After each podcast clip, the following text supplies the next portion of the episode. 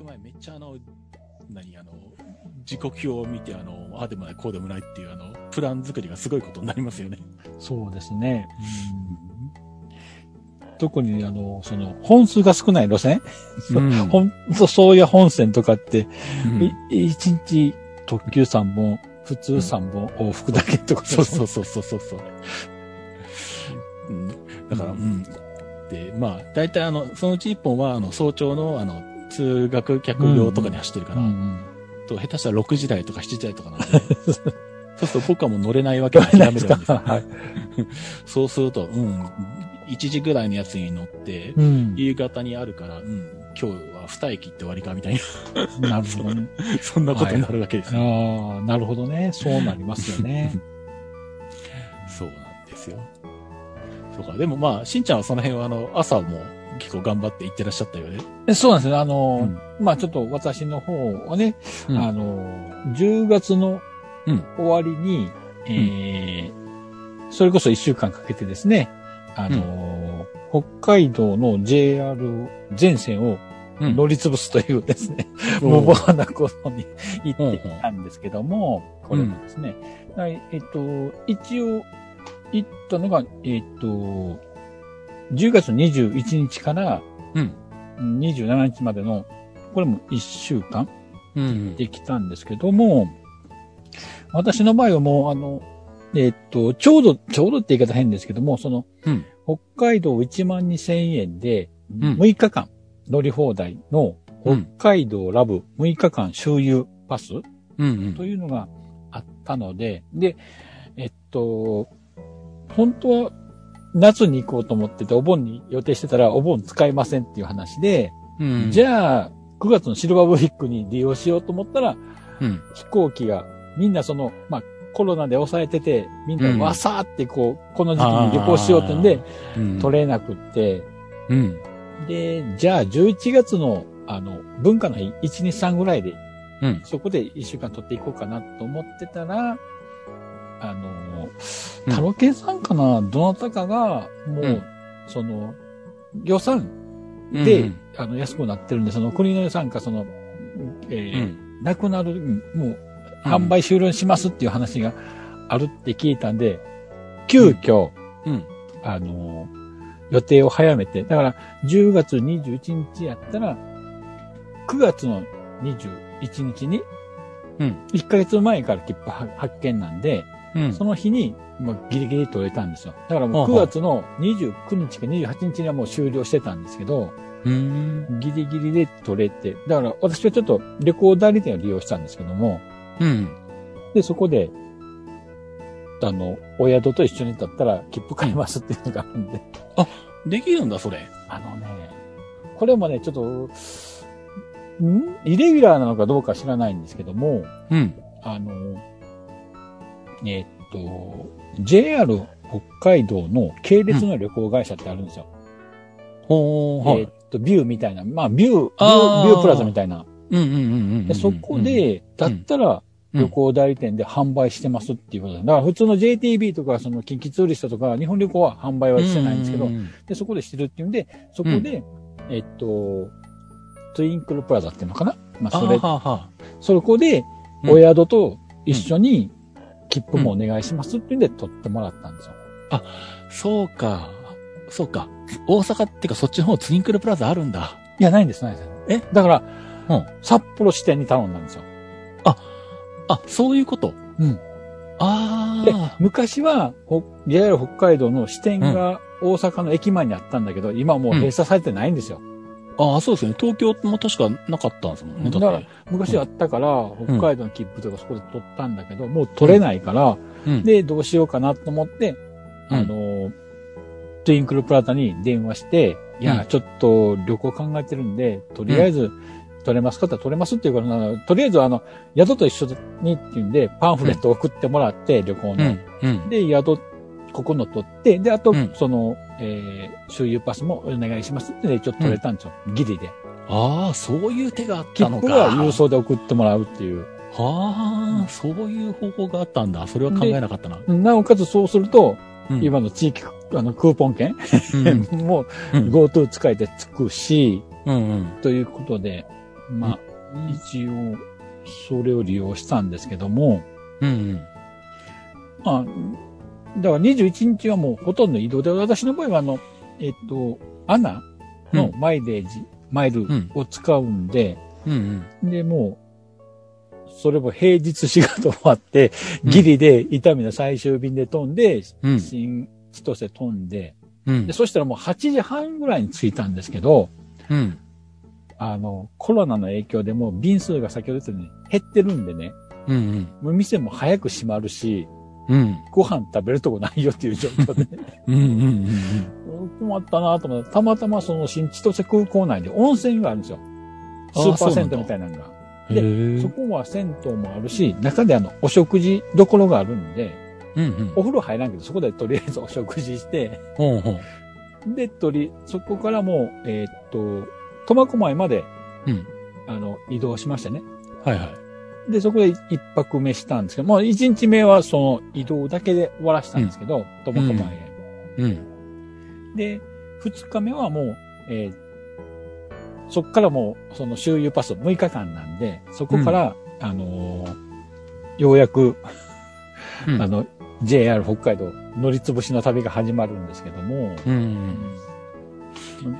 あ最初は、室蘭とか行ったんでしたっけ？あそうなんですよ。だからあの、えっと、一日目は、えっと、室蘭本線の室蘭支線の室蘭までうんうん。苫小牧から、えっと、うん東室蘭で乗り換えて、室蘭まで行って、うん。で、そこで、えー、室蘭の一個手前に、ボコイっていう、はうん母、母、お母さんの母にうん、恋心の声でボコイっていう駅があって、そこにあの、うんボコイ飯っていう結構レアな駅弁があるんで、ああ、そうなんだ。うそん。こで駅弁を買ってっていうか、まあ予約をして買ったんですけど、うん。で、それを買って、東室蘭までまた戻りまして、うんで、普通だとそのままあの、列車乗って、あの、えっ、と、函館本線を乗るつもりだったんで、うんえー、おしまで行く予定なんですけど、時間があったんで、なぜあの、えっ、と、函館本線の山線、おしゃまんべから小樽、うん。札幌方面ってめっちゃ便数が少ないんで、少ないですね。うん。そのまま行っても、おしゃまんべで2時間ぐらい待たなあかんかったんで、いや、それやったらちょっと他にどっか観光しようと思って、東室蘭からだったら、あの、駅レンタカーがあったんで、うん。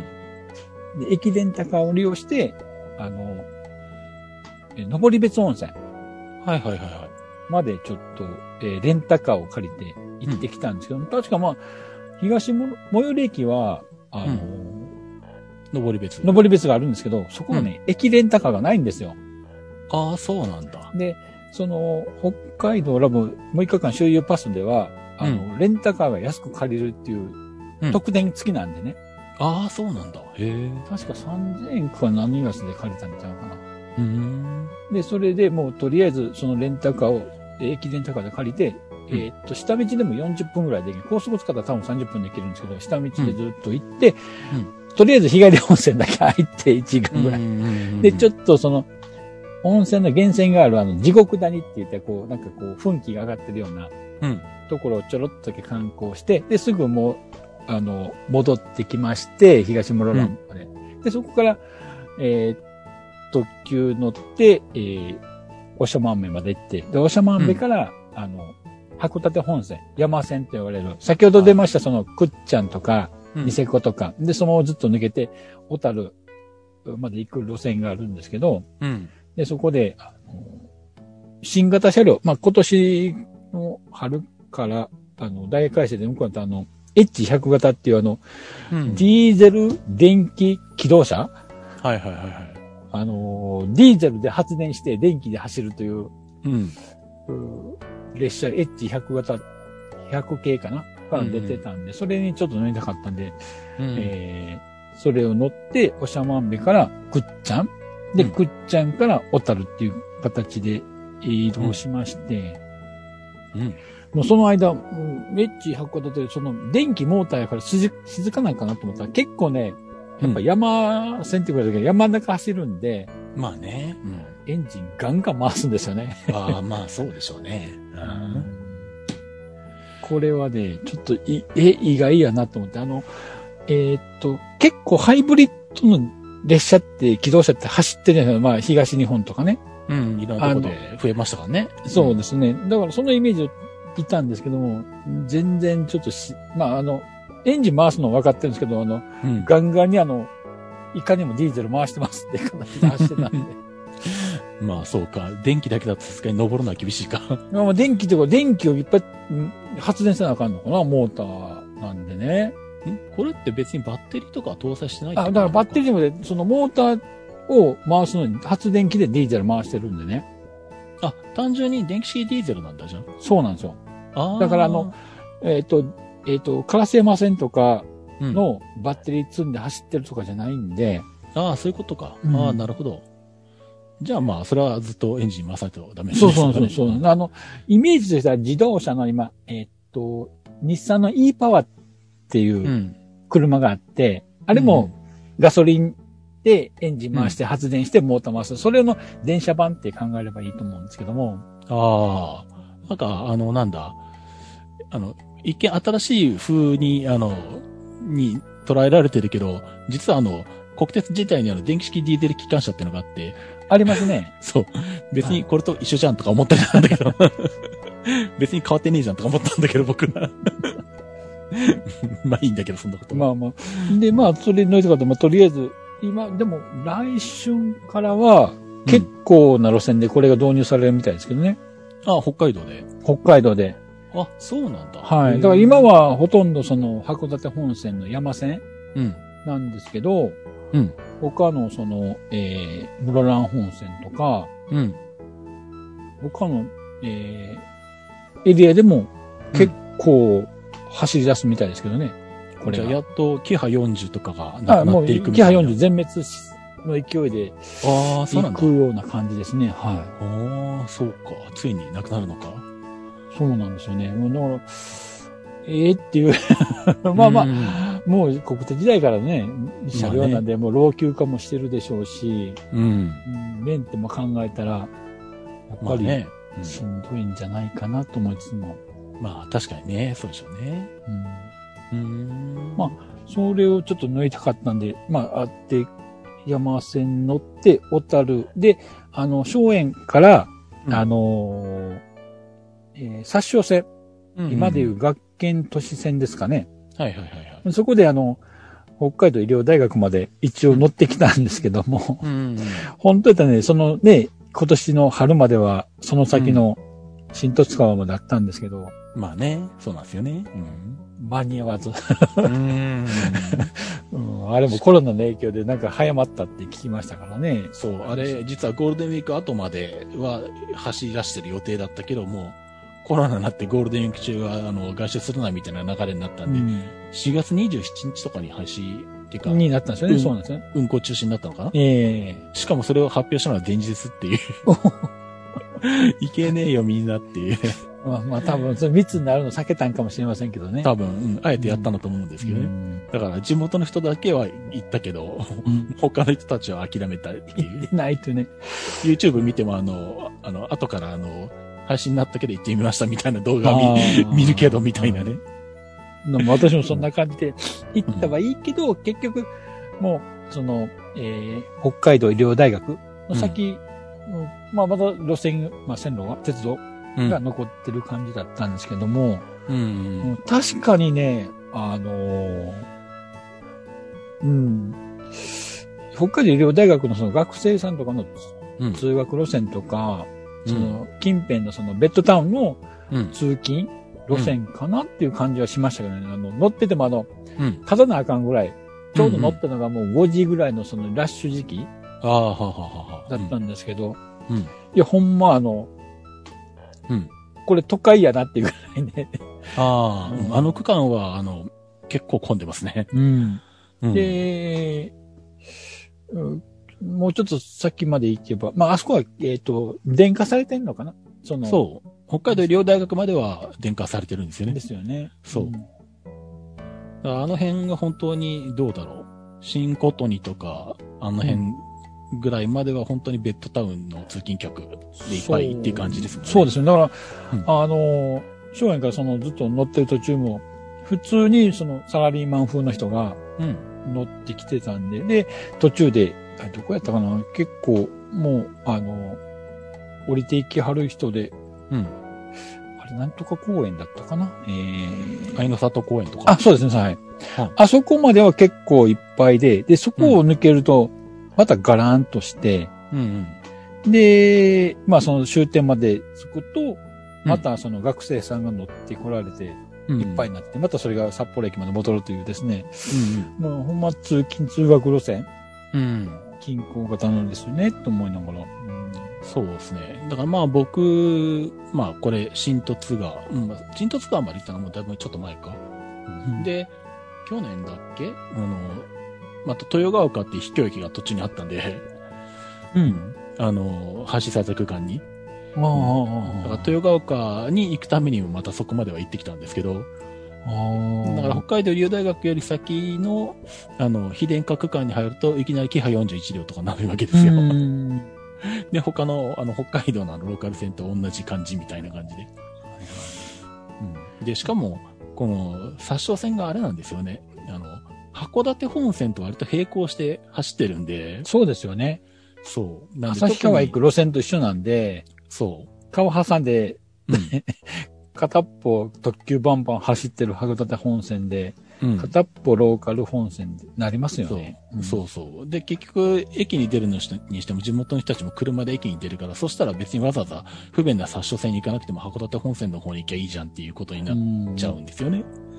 そう。だから、あんまり、あの、廃止するのにも反対に声が上がらなかったっていう、あそんなこともあったんですけどね。あ。で、これもね、あの、そのロマヨ本線の、うん。あの、石狩沼田も沼田に繋がってたんですね、昔ね。まあ、大昔、相当昔は。そうですね。で、それが、あの、うん廃止になって、新十津川で、で、また、今回、あの、北海道医療大学まで廃止になると。うーん、不運な路線やなと思いながら。うん。まあね、そうですね。まあ確かにでも、ここまで電化してるんで、多分 JR 北海道市は主要路線として見てたんだろうなと。うん。まあ、この辺は本当にまあ、大学がね、あるのもあるし、まあ、途中駅も、あの、都市部なんで、多分、ほ JR 北海道の中では数少ない収益率の高いところだとは思うんで、ですよね。うん。ね、まあ、今後も、下手したらもっと列車本数あ増えたりとか、うん今でも6両とか走ってるのか？あそうですよね。結構、他がまあ、あのーえー、1両、2両で走ってる？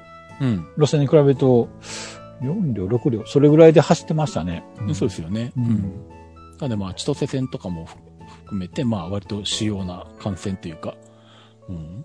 列車密度の高いところなんですよね。そうですよね、北海道の中では。うんうんで、まあ、その、あ、この先に新十津川あったんだと前が見て、で、帰ってきたらちょうどね、もう、これも6時ぐらいなんですけど、北海道、私10月の下旬行ったんですけど、もう5時になったらね、うん。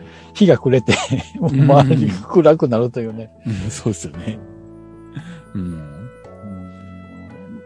ちょっとこれは本当はもともと夏で計画してたんで、うおー全然、うん。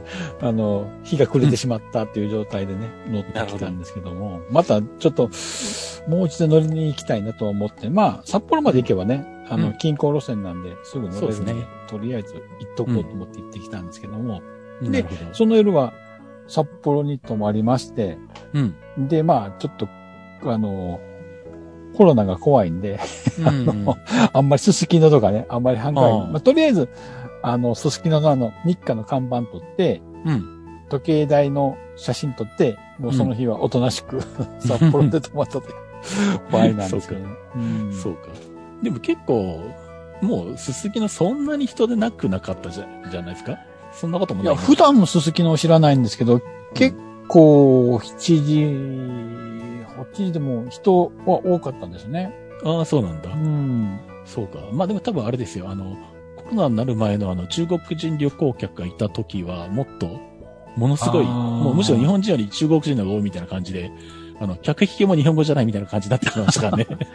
それはあの、関西でも、まあその、南って呼ばれる繁華街でも、うん。本当日本人よりあの、外国人の方が多いような状況が続いてましたから、うん。うんそれは多分、あの、ね、えー、札幌っていうかうん北海道一の繁華街うん。歓楽街は、やっぱり そうなりますよね。まあ、そうでしょうね。うんうん。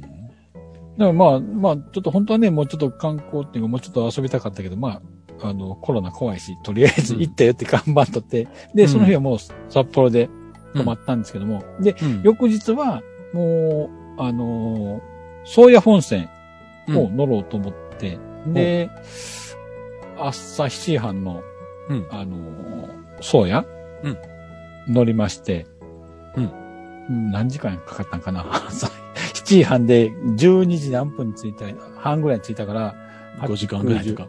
8、9、10、11、5時間ですね。5時間。それぐらいですね。うん特急で5時間かけて、新幹線やったら、あの、大阪博多まで行けます。行けますね。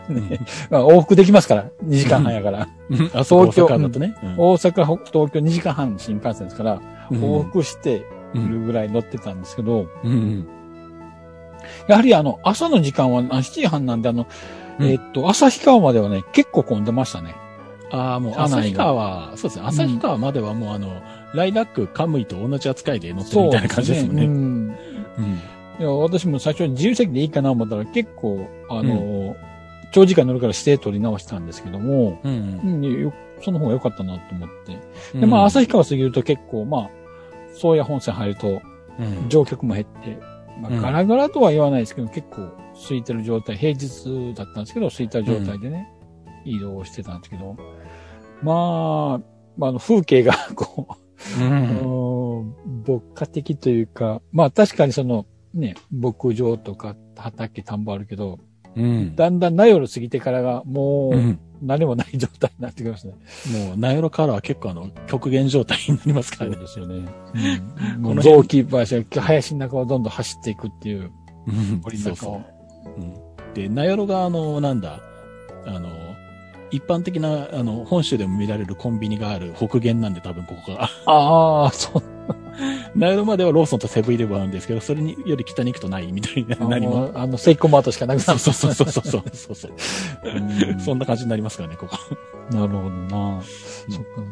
だからもう、私もその、で、まあ、昼、えー、12時半ぐらいに、まあ、あの、稚内に到着して、うんで、これで一応、えー、最北端の駅クリアってなったんですけど、なるほど。うんで、そこからまあ、私はレンタカー借りて、あの、えー、宗谷岬まで行ったんですけども、うんうん。もうこの日がちょっともう天気大荒れで、だったみたいですね。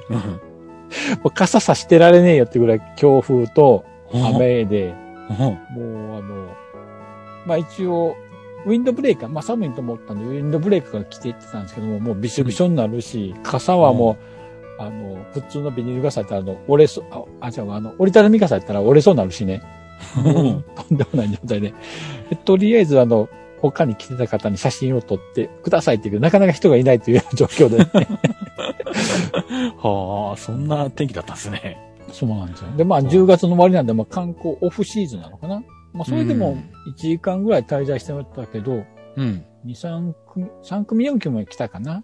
はあで、もう土産屋さんでお土産買って、で、ちょうど海鮮丼のお店があるって聞いてたんで、食べよう思ったら、まあシーズンオフで閉まってるってね。ああ、そっか。そうなんですよ。ちょっとお土産、その、宗谷岬の、うんえっ、と、駐車場があって、その横にお土産屋さんがあって、そのうん道路挟んだ向かいに、なんか、うん食事ができるところがあるって書いてたんで、地図とか見たら、ありましたね。行こう思ったら、うん。うん。閉店してて、そうか。本当そこで昼ご飯食べよう思ったら、おーうん食べれないっていう状態で、もう次の、うん。もう、あの、目的地うん。えっ、と、ノシャップ岬ああ、はいはい。こっちの方の。ノシャップじゃななくて、ノシャップの岬ってあの、稚内からちょっと、えー、もうちょっと西、西寄りになるのかな、そうですなね。夕日が綺麗っていうとこ行こう思ったら、えー、夕日も見れず雨で、あ、そっか。そうか。最悪とかでもう、うん、ちょっとレンタカー返すまで時間があったんで、まあ、当初予定しなかったあの、バッカイ駅。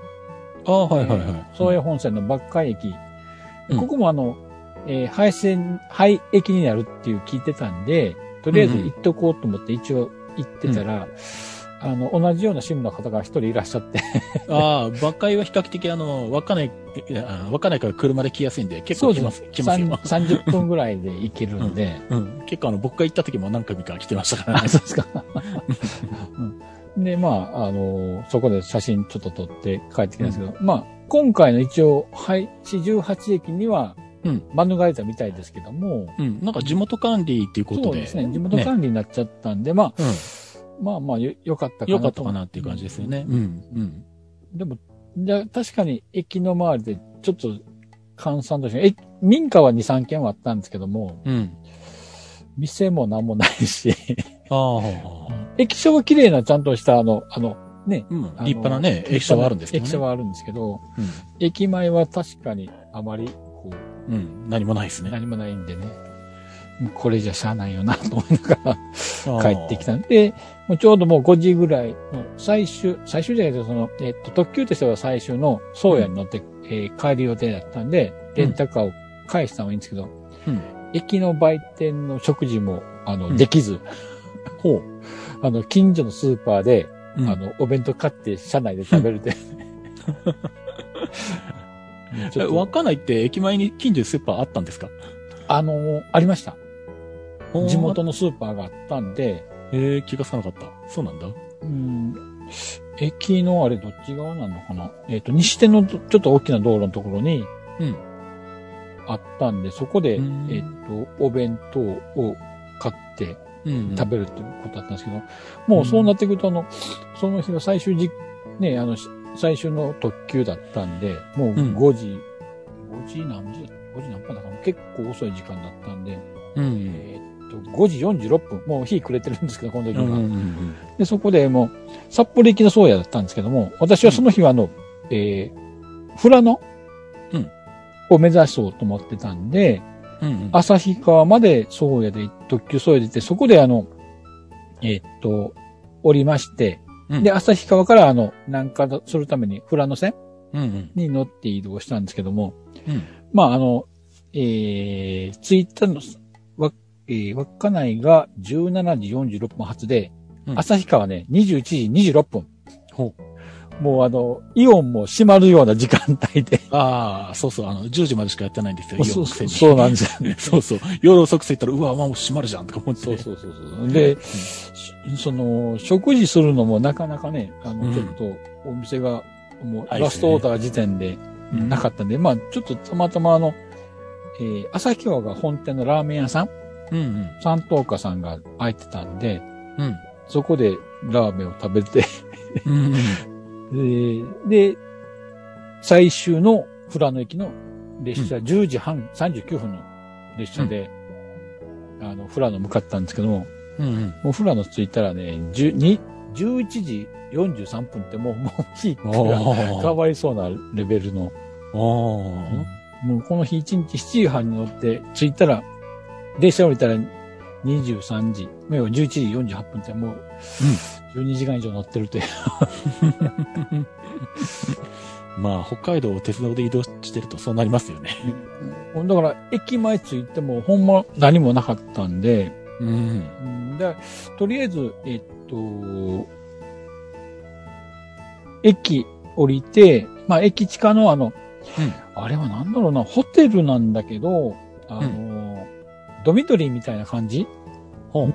要は、えー、二段ベッドがあって、うんうん。で、まあ、みんな大勢泊まれるようなところがあったんでね。一応それを予約したんですけど、一応なんか、4人部屋みたいな、4人部屋かな？二段ベッドが2つあって、そこを1人で利用できるシングル利用っていうところに泊まったんですけども、うん。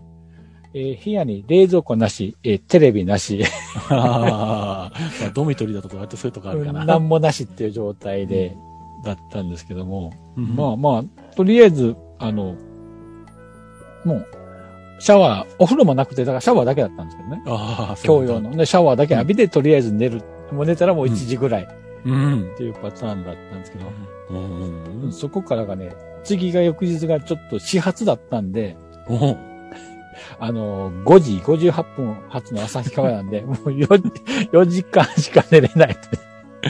うわ、きついな。きつかったですねう。ん。うん、だからまあ、翌日はもう富良野から、あのー今回はその、えーっと、石北本線のうん。乗って、あの、網走までうん。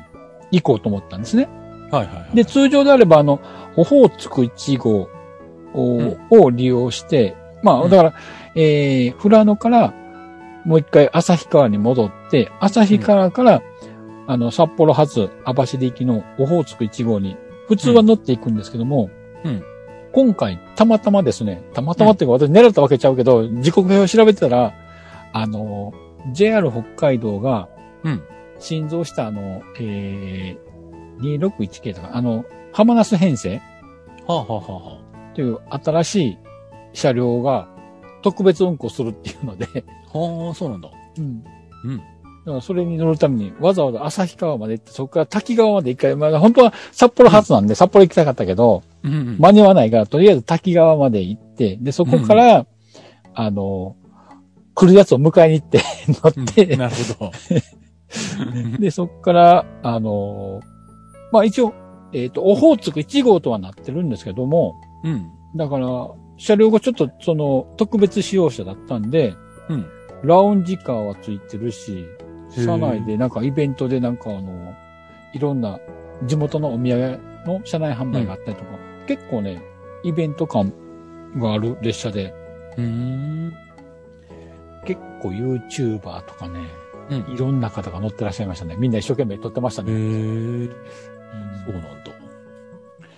から、車両的にはまあ一応イベント列車用なんで、うん。まあ、1号車がそのラウンジカーっていう、あの、えっと、ボックスシートで、まあ、ほ本当のあの、テーブルとボックスがあるとか、カウンター席で窓側に向いた席があるとかってね、そこはね、非常にフリースペースだったんでよかったんですけど、うん。えっと、ナヨロうん。じゃあ、え、え？ナヨロか。ん。えー、あ、エンガル。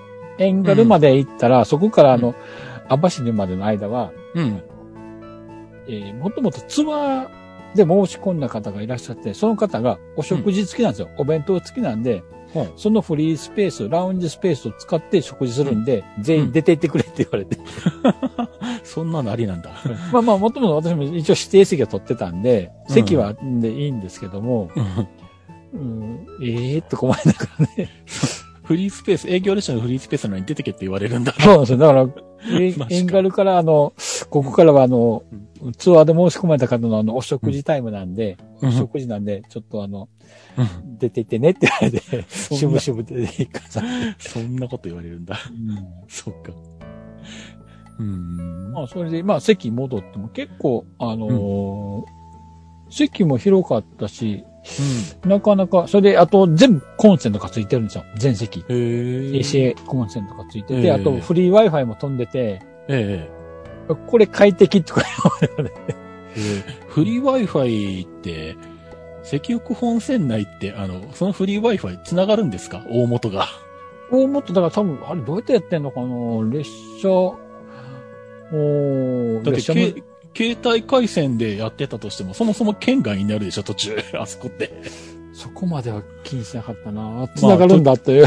うん。まあ、なんだ、車内の無線 LAN は、あの、ん電波は繋がってるけど、その先が繋がってない区間が多数発生してるんじゃねえかなとか思ったりしたんフリー Wi-Fi ど。の罠ですよね。うん、そうそう。大元が、大元が県外じゃんみたいな。そうそうそう。あの、通常の新幹線だってね、うん Wi-Fi 飛んでるけど、うん。みんな繋いでるから全然、あの、その先が細いからとか、あまあね、うん。ねそれはまああるんですけど、うん。そもそも石北本線、あの、普通に特急乗ってて自分の携帯回線使おうと思っても県外のところ多数あるけど、果たしてそのうフリー Wi-Fi が使えるのかって感じずっと疑問に思ってたんですけどね。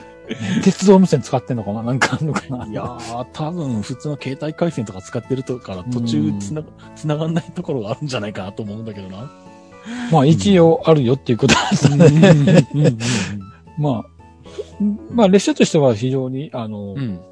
あの、快適だしたね。だから、うーん、12時17分に網走に着いたんですけども、またそこであの、お祭り状態で。みんな待ってて、マスコミは来てるわ、あの、地元の人たちは、見物に来てるわで、うんうん。密密状態で。へえ。そうか。でもなかなかいいところに当たりましたね。面白いところに当たりましたね。これもね、あの、本当は後から知ったんで切符取れなかったんですけども、うん。これもね、裏技じゃないけど、うん。結局あの、切符は、えーっと、ビューで予約したんですよ、指定券は。うん。うん。あの、あ、エキネット。うんうんうん。あ、そうかそうか。エキネット、だから、JR 北海道さんは JR 東日本のあの、うんエキネットで切符取れるんで、うんうんで、とりあえず指定だけ押さえとくんですよ。押さえれたんですよ。うん。で、あの、北海道に着いたら北海道のあの券売機で、うんその切符指定券をうん。回数券扱いで出せるんでね。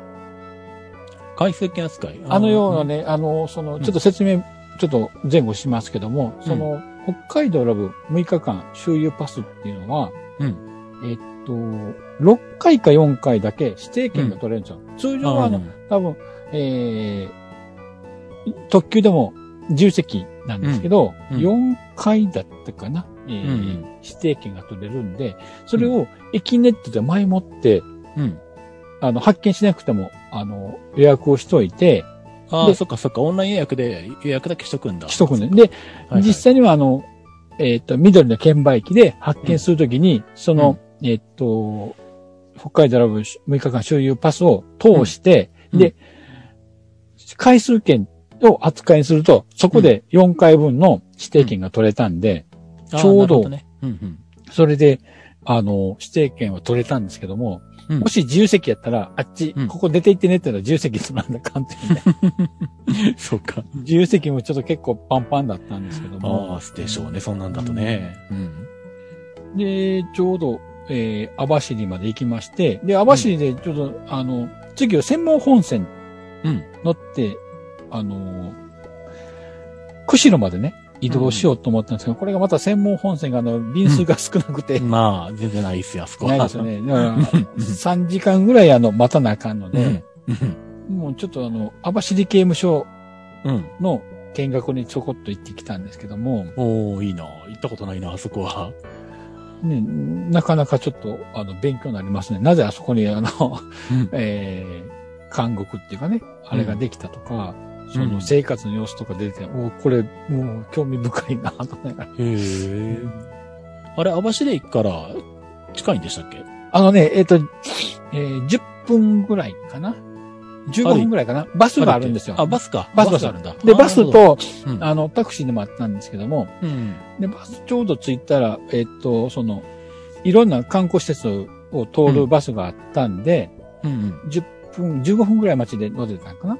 で、10あそうなんだ分ぐらいで着いたんですけど、で、うんえー帰りがまあ、15時10分でもう、着いて、うんえーその時間帯にバスなかったんで、もうタクシー使いました。うん。うんうんうんで、タクシーもあの、例のあの、クーポン券が使え、地域クーポン券が使えたんで、うん。ああ、なるほど。うん。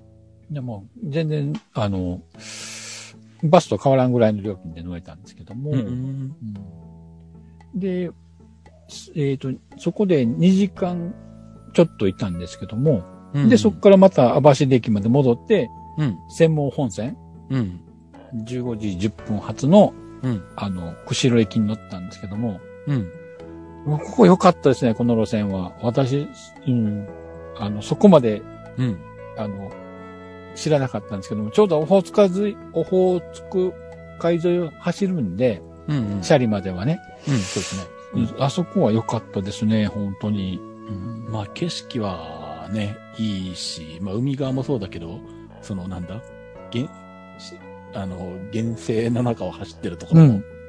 もう、なんだろう、森林地帯というか、日本じゃないような風景ですよね。そうですねあそこねちょう、ど網走シャリ間は海沿い走って、で、シャリからずっと、えーっと、山の中を抜けて、うん。あの、ちょうど、えー、しべちゃんのあたりか、どころかな、うんあの、から、あのー釧路湿原の方入っていきますもんね。うんうんうんだから、路線としてもね非常にあの魅力的な路線だと思うんですけどね。見どころが多い。そうですよね。うん。なんかね、車両、風景も変化に飛んでて面白いですよね、こういうのそうですよね。うん。だから、あのーそ、あの、そこまで期待してなかったと言ったら変やけども、うん。あの、今回乗った中では、ああ、1、2を争うぐらいいいうん。見どころのある車路線だなと思うんですけど、いかんせんちょっとあの、うん。便数が少ない。まあね。5時間待ちとか、そんな感じになるそうからなんですよ。これ、ええ路線やのになと思いながらね。うん。まあでも、観光路線だけあって、あの、ね、冬になればあの、うんえっと、流氷号とかね、流氷物語とか、なんか新しい観光列車、はいはいはいはい。昔ノロッコだったのが、もうそれ車両なくなって、うん。うん新しい車両に変わって、うん。み、えっ、と、し知床シャリから、どこやったうん北浜やったかな？ど、どっかまで、あの、あー走りますよね、海沿いを。ああ、そうなんだ。で、ね、釧路まで行くと、まだ釧路湿原の、うん。あの、ノロッコ号とか SL とか走るんで、ここは観光路線で多分 JR 北海道も、あの、ね、えー考えてはると思うんですけど、うん。そうですよね。まあ一応なんだ、今でも知床マシュー号みたいなのが走っているのか、一応快速っぽいやつは。そうですね、あのーうんトロッコではないけども、なんか走ってますね。うん。でも、ちょうど私が行った時はね、ちょうど10月下旬ってあの、あれだったんですよ。うん。えー、路線工事かなんかで、平日は在庫バスの日だって。私が行ったのはちょうどこの日はあの、土日だったんで、うんあの、普通に列車も運行してたんですけども、これもし平日やったら、うんうん代行バスっていう、代行バスで、ね、また乗り乗りに来なあかんみたいな状態だったんですけど、ああ、そうだったんだ。ここにもトラップが潜んでて、ギリギリ。なるほど。うんうん。でもまあ、その、15時10分に網走発で、うん。釧路着くのが、これも3時間ちょっと乗るんですけどね、18時45分着って、うん。もう、着いた頃には真っ暗で、あの、まあそうですよね。釧路湿原見れないよっていう。まあまあ、そうか。確かにね。そうなんですよね。残念ながら。うん。まあ、まあ、また来ようと思ったんですけど、とりあえず、うん。あの、次の目的地行くためにはどうしても釧路行かなあかんっていうのね、うん、まああっね。たので、そう、なかなか北海道はね、そういう、難しいというか、時間がね。そう、だからこの日ってね、でもこの日はね、もう朝6時にね、うん。富良野の出た後、旭川、滝川、うんえー網走、で、そして釧路ってどんだけ移動してんねんって しかもほぼ列車乗ってるみたいなね。そうなんですよ。まあ、あと、まだここは観光が入ってたんで、まだいい方ですよ。まあね。うん。うんまだいいんですよ。次から全然観光しないでずっと乗ってるだけとか、うん平気であるんで。うん。で、まあ、その日はまあ、網走まで到着しまして、で、網走に一泊して、うん。次はあの、えっと、室蘭。うん。あ、むあ、じゃあ室蘭じゃん、根室。ああ、はいはいあはい。んな根室本線の花咲線うんを乗車しようと思いましたね。あ、で釧路からね。釧路からうんうん。一番最東端の東釧路駅、あ東根室駅か、うんを目指したんですけども、うん。またこれがね、えー、始発列車の5時35分に乗るという またそのパターン。パターンです。はい。でこの日の目的地、最終目的地がですね、うん。えー、聞いて驚く流れ、苫小牧。行って戻るんですね。でそうです。はい。なるほど。うん、これすごい移動距離だったんですけどね、この日はね。うんだから、、朝5時半に、えーうん釧路発、えー、根室駅の、まあうん、快速列車花咲ってあったんですけども、うん。それ乗りまして、うん。えー、これも何時間や ?2 時間ちょっと乗るんですけども、うん。もう、えー、ただだから、出た時はもう日がまだ明け方だったんでね、あんまり景色も見れなかったんですけど、ちょうどまあ、あの、東の端なんで、うん。もう、6時前にももう日が、あの、登って結構車窓は見れたんですけども、ああ、そっかそっか。うん。で、で、これもね、私乗ったその北海道の中ではもう1位に争うぐらいいい車窓、うんうんうん。ちょうどその、えっと、あっけし湾っていうかね、えっと、いうところで、えー、とこにはあの、なんだったかなえー、ちょっとごめんなさい、名前忘れたんですけど、ここにも湿原があるんですよ。ああ、そっかそっか。うん。うん。えー、なんだ、漢字が読めない。あの、すすみません。私の番組でちゃんと喋ってますんで、そちら。はい。はいはい。でここはね、ほんま湿原があって、湿原の中をまっすぐこう、うん。あの、鉄道が走ってる。うん。うん。あの、本州では見れないような、こう、景色というかですね。うん。う。うんん。ありましたし、で、その、厚岸を過ぎますと、うん。えっ、と、浜中っていう駅があるんですね、茶内とか。うん。うん。そこはあの、モンキーパンチっていうあの漫画家さんの、ルパン三世の原作者のあの、ふるさとらしくて、らしいですね。うん。駅にルパンの看板とかね、あの、うんえー、事件とか五右衛門とか、うんうん。藤子のパネルっていうか看板が立ってるんですけど、へこれはこれでまたルパンのファンには嬉しいなと思いながら、でで、うん。浜中駅やったかな？あの、うん駅の窓口って、まあ一応ちゃんとした駅舎なんですけど、あの、うん駅の出発すする窓口あるじゃないですか。はいはい。中に駅員さんがあって、こううんちっちゃい窓が出て、で、切符出してくれるみたいな。うん。あそこにね、ちょうどあの、藤子の絵になってて、うんこれいいって、俺はね。ミニ藤子があの、切符売ってくれるみたいな。そんなんあるんだ。うん中でおばさんかもしれませんけども、まあね おじさんかもしれませんけど、へえ、そんなことになってんだ。へうんここは、それは良かったですね。うんえ。で、それをずっと、えー、過ぎて、うんベッド街を過ぎると、また海沿いに戻ってくるんですけども、うんうん。こっからのまた景色が良かったですね。ああ、そうですね。この辺もね。うん。ここで鹿見たかな？なんか、映像鹿。車窓のうんあー結構北海道走ってるとなんか、まあ、ね、もちろんあの、牧畜の牛だとか馬とかは見るけど。牛馬は見ますね、はい。うん。僕、ぬかなんの駅前で、あの、北キツネかなんか見ましたからね。うお北キツネいると思って iPhone 出そうと思ったらもういなくなってた。ああ。私も列車の車窓で、お、なんか跳ねてると思ったら鹿やったっていうね。いますよね。うん。それずっと、そこでまあ一応、えー終点のあの、根室まで行ったんですけども、うん本当はあの、東根室、うん要は一番最東端うんの駅に行きたかったんですけど、うんうん。列車通過しちゃうんで、通過って言うけどうんあの、止まるけども、すぐ発車しちゃうんで、うん。写真もなかなか撮れないんで、うん。もうそうなったらあの、もう根室からタクシーで、うん一駅戻って、ああ、なるほど。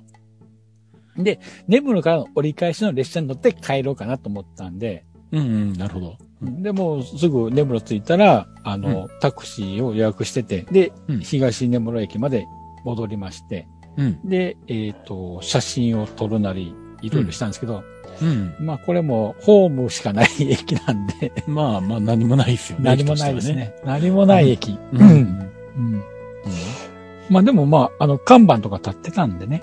まあそうですよね。ん。まあそれと一緒にうん撮って、ただ本当、本当であればあの、誰かがね、うん。あの、いらっしゃったら撮ってくださいって言うんですけど、誰もいないっていう、まあ、いいないでしょうね。うん。仕方ないから自撮り棒で撮るというね。なるほどね。うんそうか、でも列車でえ3分だからタクシーで行ってもそんな距離じゃないんだ、ここは。そうなんですよ。でそれも、あの、駅前の広場につける、つくとうん、遠回りになるんで、うん駅の反対側の、なんかあの、ちょっとあの、うんえっとね、バス路線側にあるんですけど、うん。えーっと、なんとか住宅街って、緑が丘住宅街、なんかその、バス停の近くまでタクシーで行ってもらうと、うんちょっと徒歩であると、あの、もう、近いんですよね。うーん。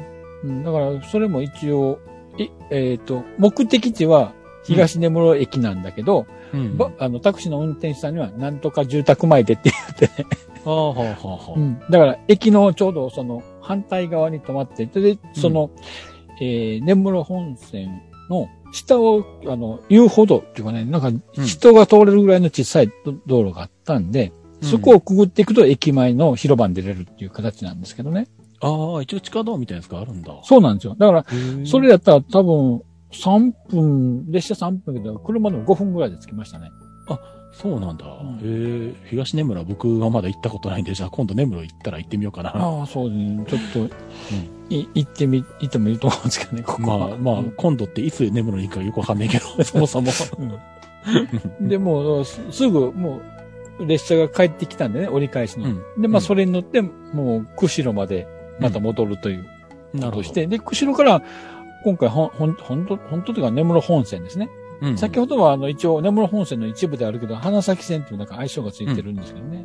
うんうん。そうですね花咲駅はもうなくなっちゃいましたけど。うん、まあね。うん。で、えーそこから特急、えーあれは何だえー特急、大空？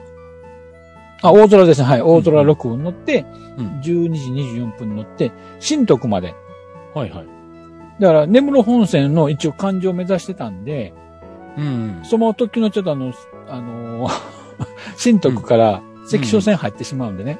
うん、そうですねうん。特急そのまま乗っていくとね。そうそう。んだからもう、とりあえずそこで新徳で降りまして、うん。で、根室本線を、あの、終点、滝川まで目指すんですけど、うん。えーっと、新徳から、うん。えー東シカゴ市までが、うん。あの、今、災害で運休中なので、うん。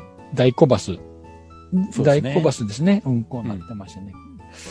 これもとりあえず運行はしてたんで、うんまあ、大小バスでとりあえず環状を目指すという形で、なるほど。えー行ったんですけども、バスもね、大小バスと言いながら1時間乗らなきゃいけませんからね、ここね。そんなに乗るんだ。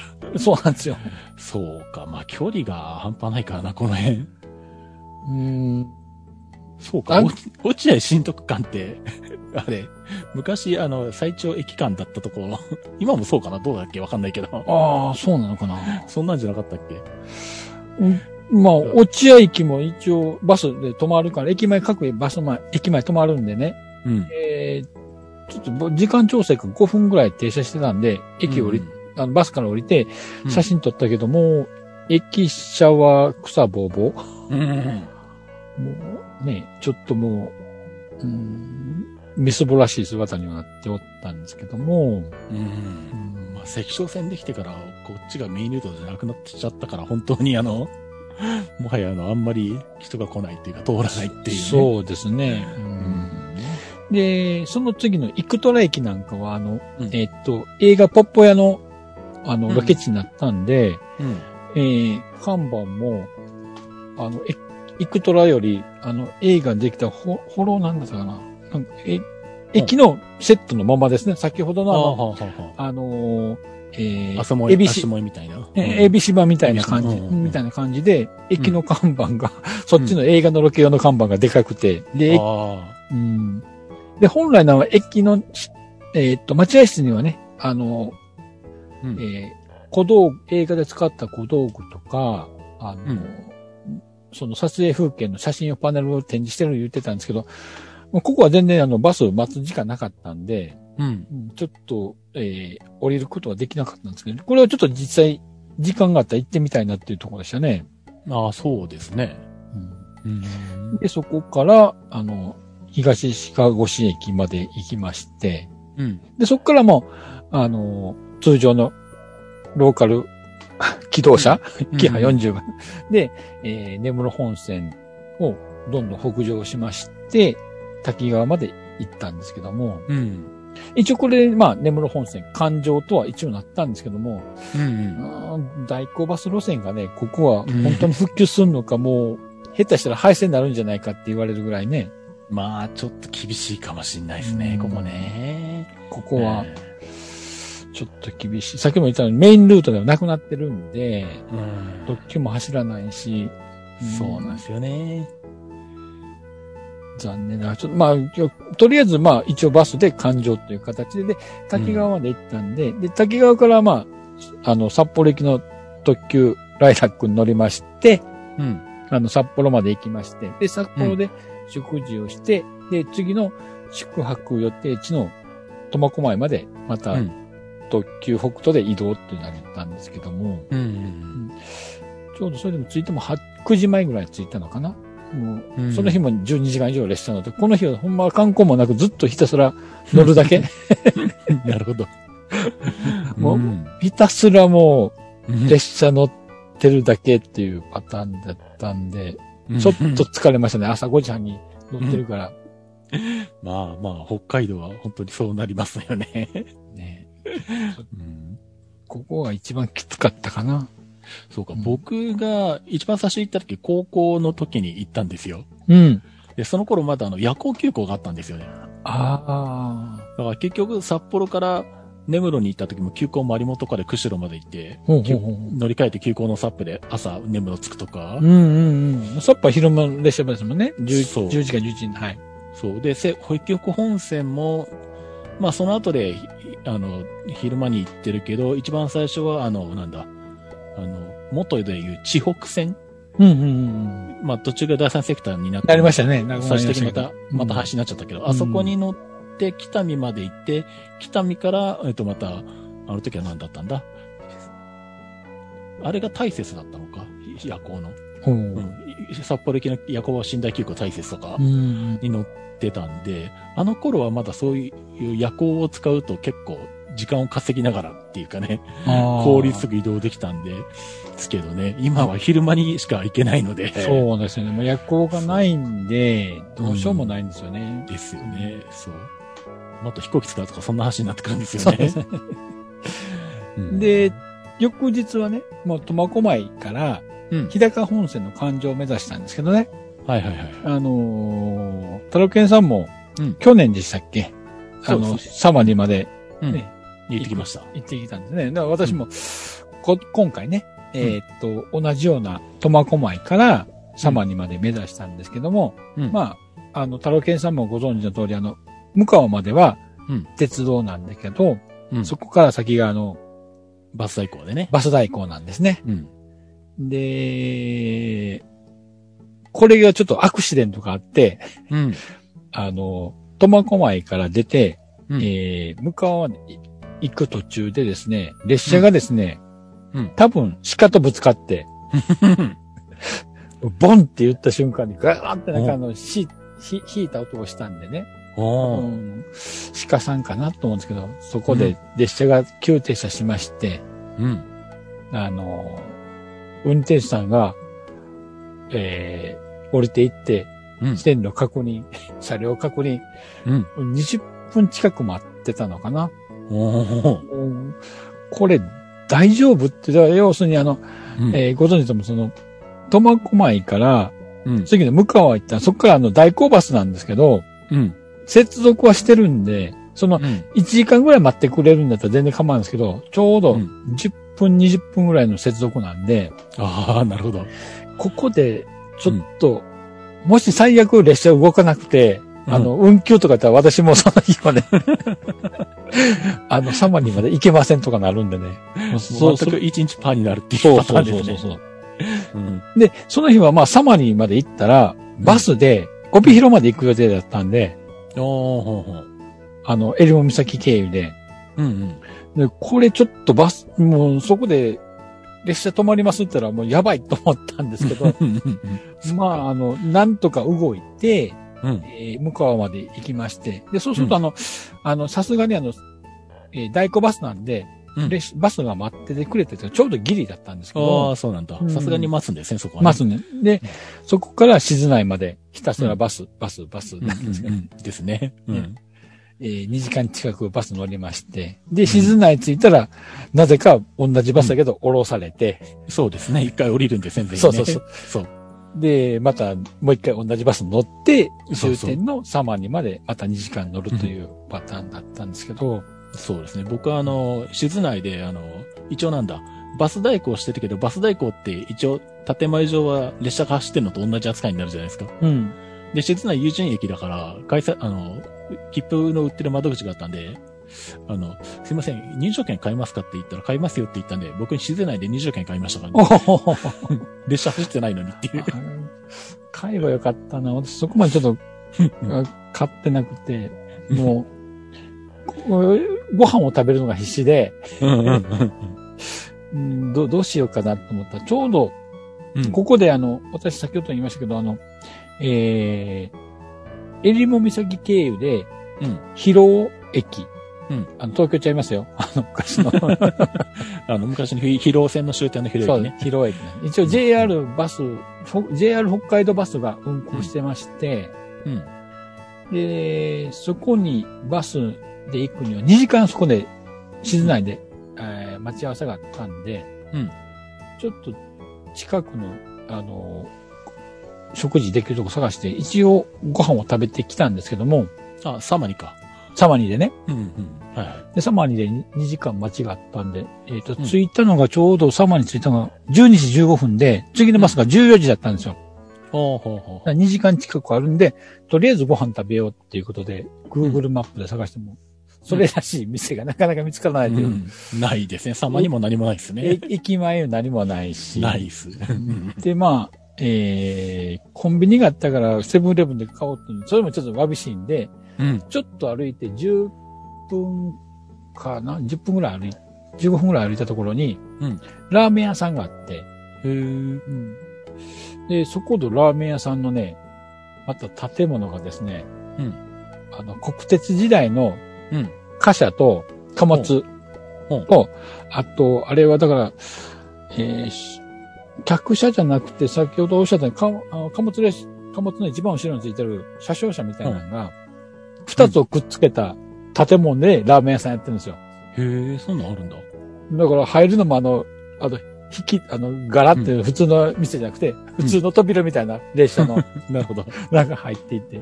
で、駅、へえっ、と、看板も駅表みたいな看板になってましてね。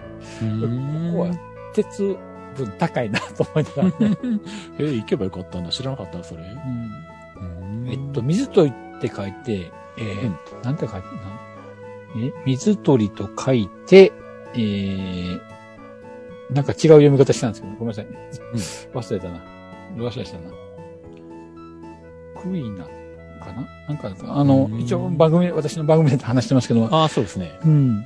で、そこで食べたんですけど、まあ、あの普通に至って普通のラーメン屋さんと、あとまあ私は定食食べたんですけども、うん。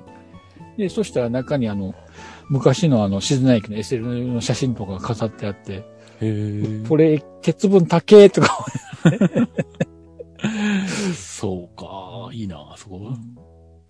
ね。で、まあ、食事終わって、ちょっとコンビニで、えー飲み物買って、うんサマニまで戻ったんですけども、うんうんまあ、あのー私が旅行中だったかな、えっ、と、日高本線の、うん。うんえー廃止が正式に決まったという、ああ、そっか、あのタイミングか。10月の下旬に決まったんで、ああ、そうか、うんそうですね。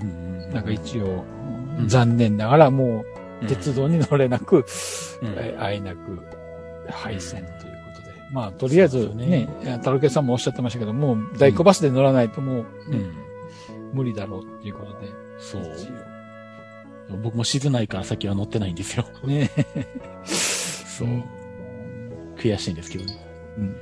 もう仕方ないですよね。もうこれもあんだけ、ちょその、ちょうどあれも、えー路うん鉄道路線と道路が並行して走ってるんで、うん。あの、鉄道見えますけども、うん。うーん、鉄橋とかも、もうね、流されてるし、そうですね。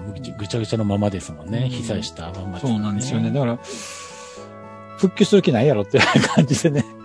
さすがに復旧してももう採算絶対取れないの分かってますからうね。ん。まあ、しょうがないな、ここは。だからあの、えー、確かにその、えー、鵜飼ってあの高校があるから、うんあ、の、そこまでは高校生がめちゃめちゃ乗ってたんですね。あのうん、苫小牧から、むか、あ、む、向川まではね。向かまではね。ねでやっぱりその先はやっぱりその、うんバス、代行バスで乗ってるのは、えーっと、う地元の人というよりは、どっちかというと旅行者、うん同じような目的、私と同じようなうん。方が乗ってらっしゃったんで、もしそれがなかったら、多分、ガラガラなんのかな、と。まあそうでしょうね。まあ僕が乗ってた時も本当に途中で乗り降りする人まあ数人いたかぐらいな感じですもんね。ですよね。だから、うん。まあ、配線になっても仕方ないかな、というのを思いましたけどね。まあそうでしょうね。まあ被災、被災の仕方もすごいんで本当に作り直すぐらいの勢いになっちゃうでしょうしね。こんなのうんやっぱりちょっとその、えっ、と、代行バス乗りながら、ちょうどあの、これ高速道かななんかし、えっ、と、道路の工事してたんで、うん。結局のところやっぱり、あの、鉄道よりはまあ道うん。路が、こう、道路網というか高速網が、うん。あー十分なってきたんで、鉄道のうん利用する人は多分少ないやろうし、まあね。うんうん。そうなんですよね。えーこれでえー、配線終わりっていう形ですよね。まあ、そうでしょうね。そう、だから僕もあの、なんだ、サマにまで行って戻ってくるとき、そのまま、サマに着いたのが結構夕方ぐらいで、うん。で、戻って、札幌に泊まり、で泊まりたかったけど、戻ってくると確か間に合わないだったかな、列車と代行バスに行くと。はいはいはで、途中の、えっと、浦川からい。うん。札幌に行く高速バスがあって、ああ、ありましたね、はい。そう。しかも、うんえっと、たまたまそれ金曜日だったんですけど、金曜の夜だけは、なんか電話で予約しとくと、あの、乗れるみたいな感じだったんで、うんうん浦川で代行バスを降りて、そこから札幌駅の高速バス乗って夜うん10時過ぎぐらいに札幌に着いたみたいな。感じだったんで、やっぱ結局高速使った方がいいっていうことになっちゃうんですよね、きっと。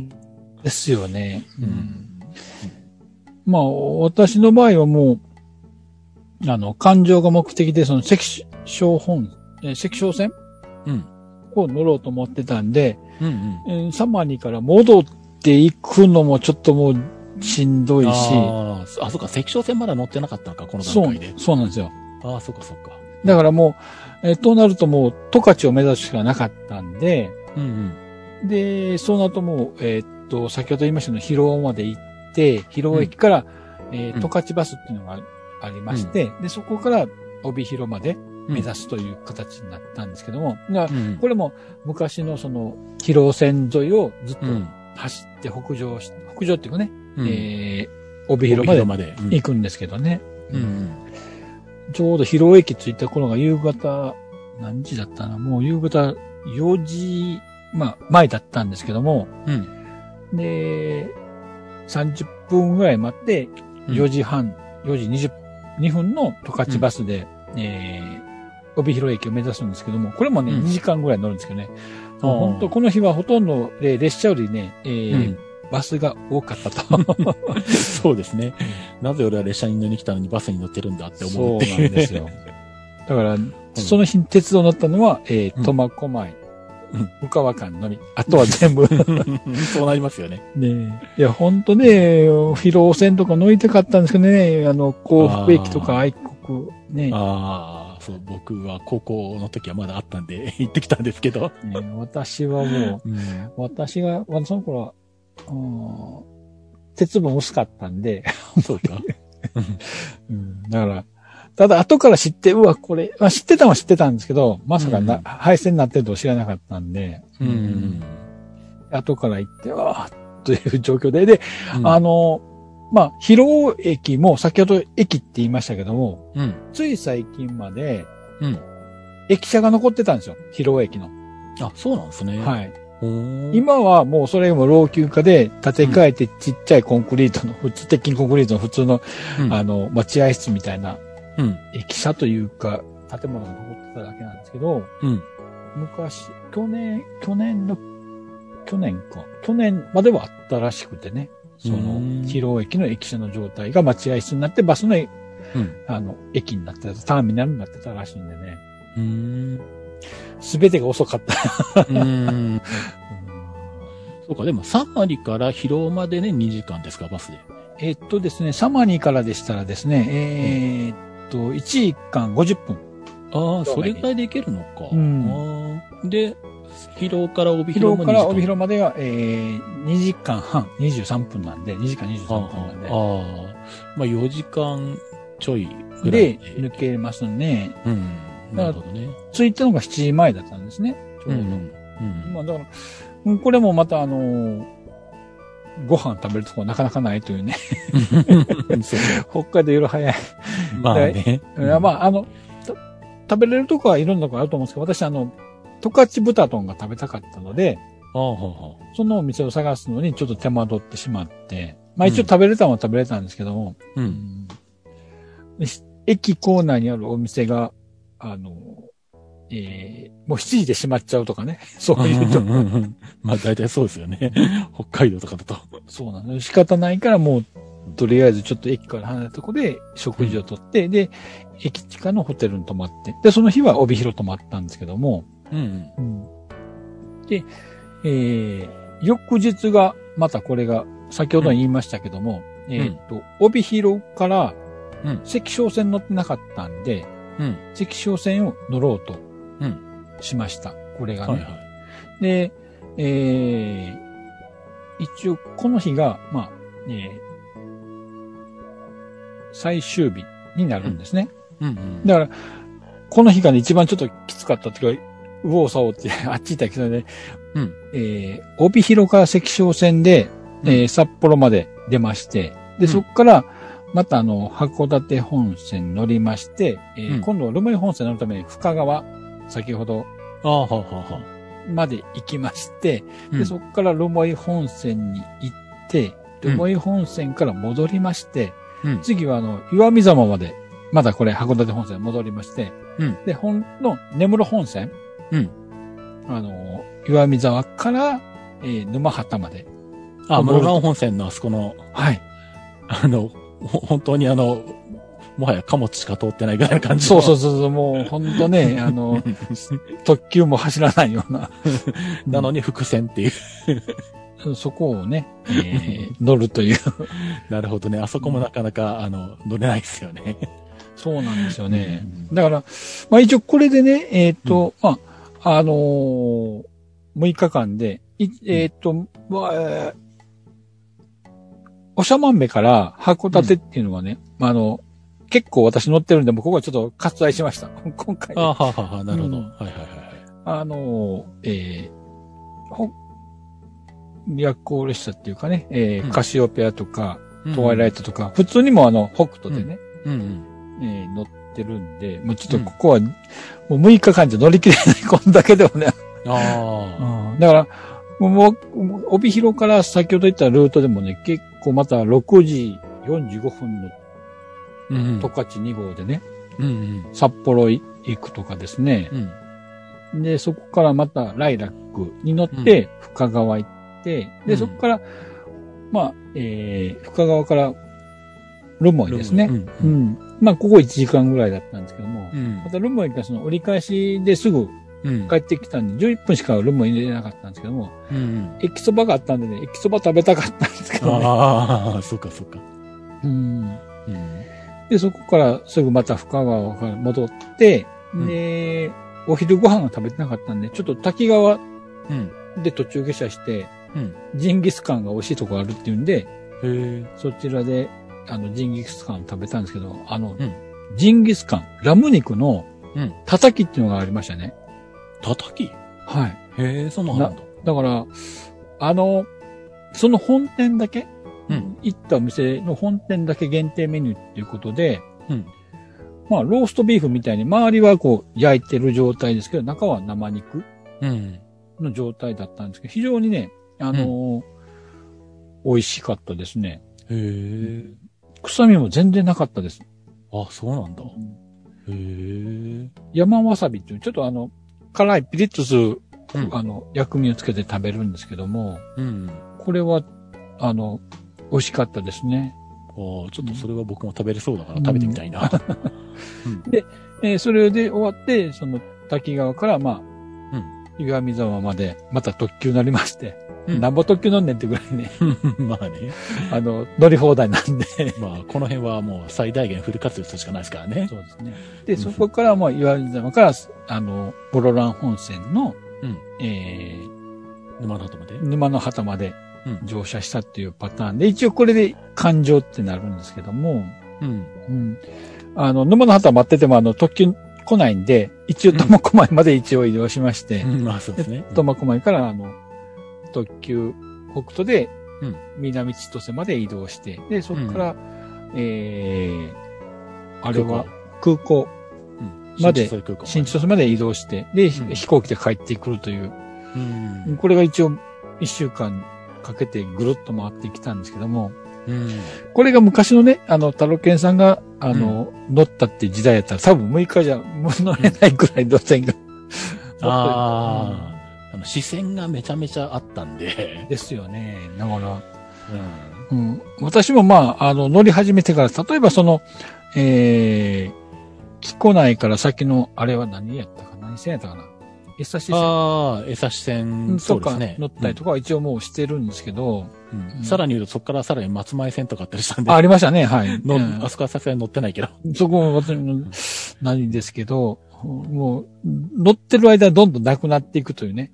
JR 北海道の今のこの、えー、惨憺たるというか、うん。どんどん路線がなくなっていくんで。僕が高校の時に初めて行った時で、今で言うと、えっ、となんだ、しえっ、と、根室と、ん？これはどっからだっけ？あっけしから？浜名から？うん違う、あそこからか？あの、標別線ってのがあって、うん。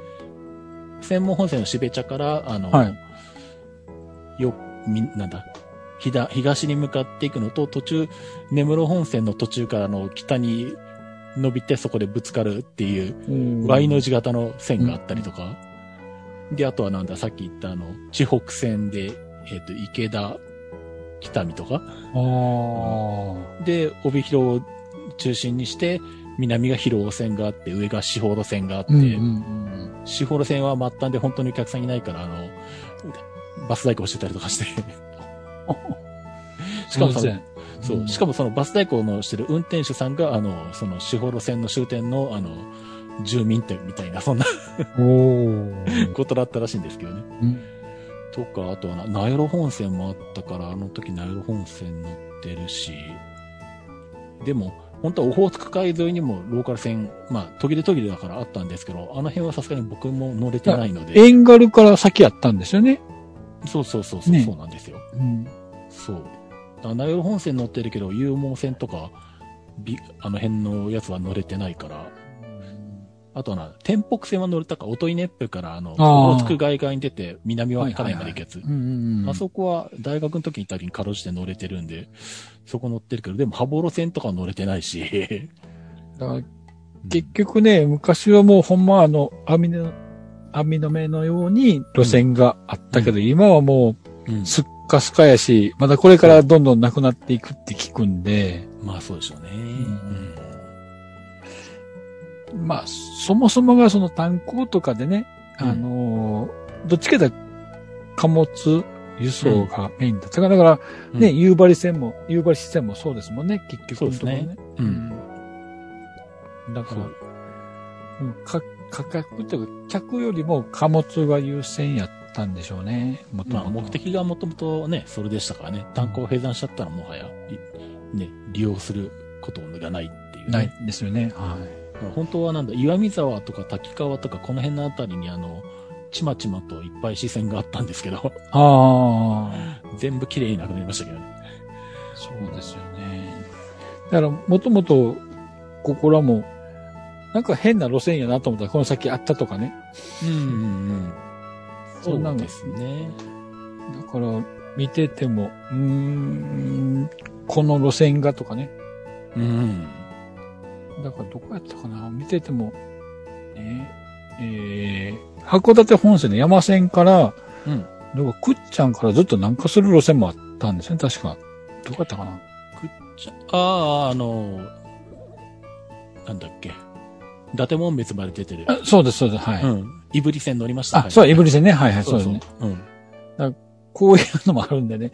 ああ、うん昔はいろんな路線があったんだと思いつつも。うん。あそこは、今あれば、多分、洞爺湖があるから、観光路線として多分できたはずなんだけどな。うーん。国鉄時代だからそういう発想がなかったと思うんだけど。ですよね。だまあって、僕知らずに、たまたまいぶり線に乗って途中で夜になったけど、洞爺湖で花火大会があったらしくて、列車の中から花火見ましたからね。おー。うわなんかいいとこじゃんと思ったんうんうですけど。んそう。あとね、ヤグム、ヤグムからだったかな。渡島半島の日本海側に向かっていく瀬田名線とか、うん。そんなんもあったりしたし。まあ、言い出せばいっぱいあるんですけど、言わないですよね。だから、あ言わない線の、とか。ねえ、まあ、なかなかね、ちょっと今の JR 北海道の状況を比べ、あの、見たら、うん。ん、まあ、よく太郎健さんがこれは無理ゲーだっておっしゃるように、その、うん 絶対黒字にはならないような、なっていうようなまあ人口密度が薄すぎるし、なおかつ冬で雪が積もるとその除雪費用はかさむわ、それで特急が2時間遅れたら時々鼻もししなきゃいけないわ、みたいな。ですよね。それはちょっと無理でしょうっていう感じですよね。これは経営努力でなんとかなるってレベルじゃないですもんね。ねえ、だから、そうなってくると、やっぱりちょっと、国鉄民営化っていかがなもんかと思ってね。うん。うん、で、なおそれはこのコロナでしょ？だから、うん、えー、軒並み、その JR 各社、まあ要するに東とか、えー、西とか、東海も赤字になってるね、うん、状態なんで、それは北海道とか九州とか四国はもう止まったもんじゃないよな、と思いながら。そうですね。あんまり北海道が目立っててそんなに言われてないですけど、実は JR 四国もかなりやばいらしいですね。うん、まあ四国はね、もともとそれこそ路線も少ないですからね。で、主要路線に言っても、まあねうん、あの、あまりないんで。まあね。